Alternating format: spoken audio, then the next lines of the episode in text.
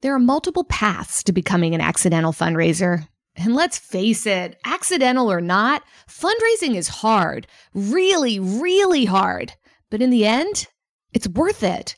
I'm your host, Kimberly O'Donnell, but you don't have to take my word for it. Listen, fellow accidental fundraiser, I got to tell you something. It's the most exciting thing in the world. And anything you do where you wake up excited about what you're doing is going to be radiantly attractive anyway. So, first of all, keep yourself fired up. But if you just want to put out your cause in a way that's compelling because your heart's on fire, as your flame grows, it's going to warm other people.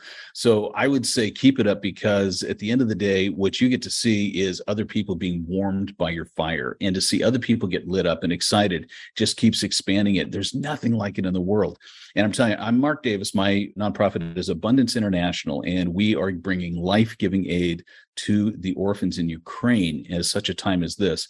It's tiring. I'm exhausted, and I don't care because what we're doing right now is changing the world. I love it, and I want to see more of it happen.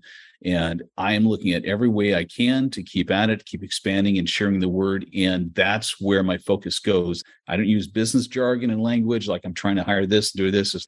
I got to reach more. I love what I'm doing. I'll do everything I can to make it happen because at the end of the day, when you start getting those thank you notes, those people say, You changed my life, you saved my life, you just go, This was all worth it. Do these words ring true for you? My full conversation with Mark Davis, founder and director of Abundance International, releases later this week.